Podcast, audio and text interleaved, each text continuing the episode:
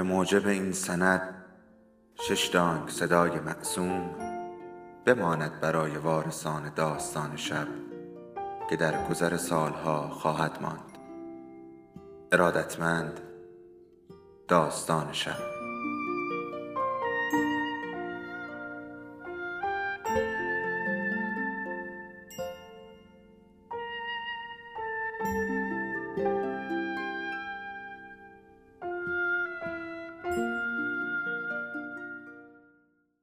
یکی بود یکی نبود.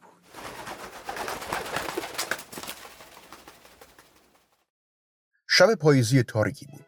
بانکدار پیر در اتاق مطالعهش بالا پایین می‌رفت و پانزده سال پیش را به یاد میآورد که شبی پاییزی در خانهاش میهمانی داده بود. افراد متفکر بسیاری حضور داشتند و بحث‌های جالبی هم پیش کشیده شد. لابلای همه این حرفها درباره مجازات اعدام هم صحبت کرده بودند. اکثر میهمانان که در میانشان روزنامه نگاران و روشنفکران بسیار دیده می‌شد مخالف مجازات اعدام بودند. این شکل از مجازات را دیگر منسوخ شده غیر اخلاقی و اجرای آن را از یک دولت مسیحی بعید می‌دانستند. بقیه برخی از آنان مجازات اعدام باید در همه جا جایش را به حبس ابد می‌داد.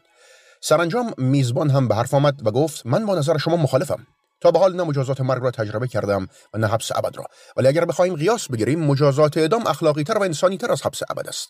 اعدام آدم را یک دفعه می‌کشد ولی حبس ابد کم کم جان آدم را می‌گیرد.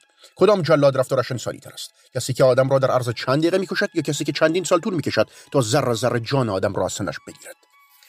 یکی از میهمانان گفت هر دوتایشان به یک اندازه غیر اخلاقی اند. برای اینکه هدف هر دوتایشان یکی و آن هم گرفتن جان انسان است. دولت که خدا نیست. حق ندارد چیزی را از انسان بگیرد که اگر خواست بعدا پس بدهد نتواند. در میان میهمانان وکیل جوانی بود که دور بر 25 سال سن داشت. وقتی نظرش را خواستند گفت حکم اعدام و حبس ابد به یک اندازه غیر اخلاقی اند ولی اگر من برای خودم بخوام از این دو یکی را برگزینم حتما مورد دوم را انتخاب می‌کنم. هرچه باشد زندگی کردن به هر حالتی بهتر از زنده نبودن است. بحث داغی در گرفت. بانکدار که آن روزها جوانتر و جوشیتر بود ناگهان کفری شد و با مشت محکم کوبید روی میز و سر وکیل جوان داد کشید و گفت راست نمی‌گویید. حاضرم دو میلیون با شما شرط ببندم که طاقت پنج سال ماندن در زندان انفرادی را ندارید. وکیل جوان گفت اگر حرفتان جدی باشد شرطتان را میپذیرم ولی نه برای پنج سال بلکه برای پانزده سال. بانکدار فریاد زد پانزده سال؟ قبوله. آقایان من دو میلیون سر این شرط بندی می‌گذارم. مرد جوان گفت قبول شما دو میلیون سر این شرط بندی می‌گذارید و من هم آزادیم را. بعد این شرط بیمعنی و نشانی توحش میان این دو بسته شد. بانکدار که با میلیون ها پول بی حسابش ولنگار و بیخیال طی کرد از این شرط بندی راضی بود و سر میز شام وکیل جوان را دست انداخته می‌گفت تا وقت داری خوب فکرتو بکنه جوان. برای من دو میلیون مبلغ ناچیزی است ولی برای شما سه یا چهار سال از بهترین سالهای عمرتان را هدر می‌دهد. می‌گویم سه یا چهار سال برای اینکه بیشتر از اینها دوام نمیآورید. ای بیچاره این را هم فراموش نکن که حبس داوطلبانه تحملش بسیار سختتر از حبس اجباری است فکر این که آدم هر وقت دلش بخواهد می‌تواند آزاد باشد تمام وجودت را در زندان مسموم خواهد کرد. دلم برایت میسوزد. و حالا بانکدار مدام عقب جلو می‌رفت و همه این اتفاقات را از نظر میگذراند و از خودش می‌پرسید با این شرط بندی چه چیزی را می‌شد ثابت کرد؟ خوب شد که یک انسان 15 سال از زندگیش را تلف کرد و من هم دو میلیون پولم را دور ریختم؟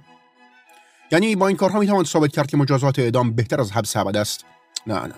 همه این کارها بیمانی و پوچ بود و فقط توانست در وجود من هوس بازی های یک انسان خوشگذران را آشکار کند و در او ورزی ساده انسانی پول دوست را. بعد ادامه ماجرای آن شب یادش آمد. قرار شد که آن مرد جوان تمام سالهای حبسش را تحت شدیدترین مراقبت ها در از ساختمانهای درون باغ بانکدار بگذراند. قرار شد که پانزده سال آزاد نباشد حتی از آستانی در آن ساختمان قدم بیرون بگذارد. نباید آدمها را می‌دید و نباید صدایشان را میشنید. نامه یا روزنامه ای هم حق نداشت دریافت کند. اجازه داشت ساز بنوازد و کتاب بخواند. می توانست نامه بنویسد نوشیدنی بدوشد و سیگار بکشد. طبق قرارداد تنها راه ارتباطش با دنیای بیرون پنجره کوچکی بود که برای این کار ساخته می‌شد. هر چه دلش می‌خواست می توانست داشته باشد. کتاب آثار موسیقی نوشیدنی و مانند اینها. به هر اندازه که دلش می‌خواست تنها کافی بود سفارشاتش را بنویسد. ولی همش را تنها باید از آن پنجره کوچک دریافت می‌کرد. در قرارداد تمام ظرایف و جزئیات را در نظر گرفته بودند تا در دوران حبسش شدیدا در انزوا باشد. مرد جوان مکلف شده بود که دقیقا 15 سال تمام در آن ساختمان بماند. شروعش از ساعت 12 روز 14 نوامبر 1870 و پایانش در ساعت 12 روز 14 نوامبر سال 1885 میلادی بود. کوچکترین حرکتی از جانب او برای شکستن شروط قرارداد حتی دو دقیقه پیش موعد معین بانکدار را از لزوم پرداخت آن دو میلیون معاف می‌کرد. در اولین سال حبسش تا جایی که از یادداشت‌های مختصرش می‌شد فهمید شدیدا از تنهایی و افسردگی رنج می‌برد.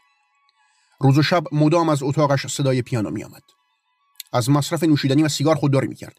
نوشته بود که نوشیدنی هوسهایی را در انسان تحریک می‌کند و این هوسها بدترین دشمنان یک زندانیاند. تازه هیچ چیز ملامت بارتر از این نیست که انسان نوشیدنی ناب بنوشد و هم نشینی نداشته باشد. می‌دانست که سیگار هوای اتاقش را آلوده می کند سال اول کتابهایی را سفارش می‌داد که اساسا موضوعات ملایمی داشتند رمانهایی با ماجراهای عاشقانه پیچیده داستانهای عاطفی و خیالی و چیزهای از این قبیل در سال دوم صدای پیانو از آن ساختمان در نمیآمد و زندانی فقط می‌خواست برایش آثاری از موسیقی کلاسیک بیاورند. سال پنجم بود که دوباره صدای پیانو از اتاق زندانی بلند شد و نوشیدنی هم سفارش داد. همه کسانی که او را از آن پنجره کوچک تماشا می‌کردند گفتند که در آن سال کار او تنها بخور و بخواب شده بود.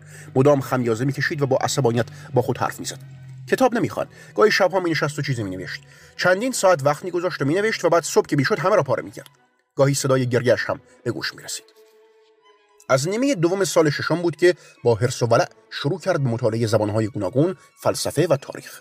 خود را غرق در مطالعاتش کرده بود. آنقدر زیاد که بانکدار هم سرش به اندازه کافی برای تهیه کتابهایی که او سفارش می‌داد شلوغ بود. ظرف چهار سال چیزی حدود 600 کتاب مورد درخواست او را تهیه کرده بود. در همین دور بود که بانکدار نامه‌ای به شرح زیل را از زندانی دریافت کرد. زندانبان عزیز این خطوط را به شش زبان برای شما می نویسم آنها را به افرادی که این زبانها را بلدن نشان بدهید. بگذارید آنها بخوانند. اگر حتی یک ایراد هم در آنها پیدا نکردند از شما می‌خواهم که تیری در باغ شلیک کنید. این شلیک به من ثابت می کند که زحماتم هدر نرفتند نابغه های هر عصر و هر عرصه به زبان های گوناگون سخن می‌گویند ولی در همه آنها شعله واحدی فروزان است آه نمی‌دانید که چه شادی ماورای زمینی را در روحم از اینکه می‌توانم اینها را بفهمم احساس می‌کنم. خواسته زندانی برآورده شد. بعد بانکدار دستور داد دو تیر در باغ شلیک کردند. از سال دهم به بعد زندانی بی حرکت پشت میزش می نشست و چیزی جز انجیل نمی‌خواند. برای بانکدار عجیب بود که می‌دید مردی که در عرض چهار سال روی 600 کتاب علمی مسلط شده یک سال تمام وقتش را صرف کتابی بکند که درکش آسان است. پس از انجیل نوبت به کتب الهیات و تاریخ ادیان رسید.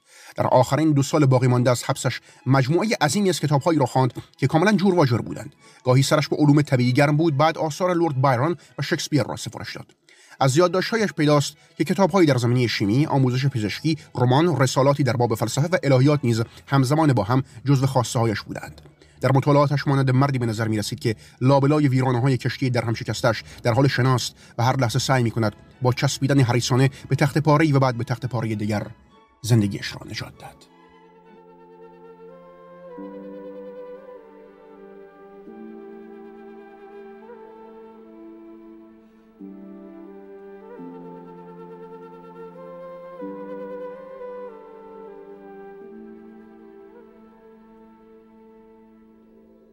داستان شب بهانه است. برای با هم بودن دور هم نشستن شنیده شدن.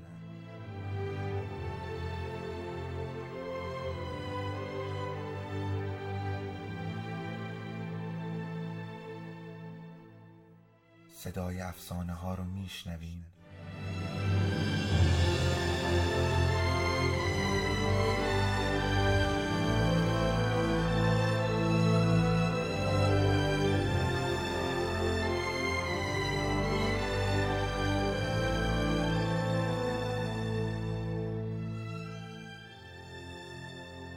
Xavi Tumpeje.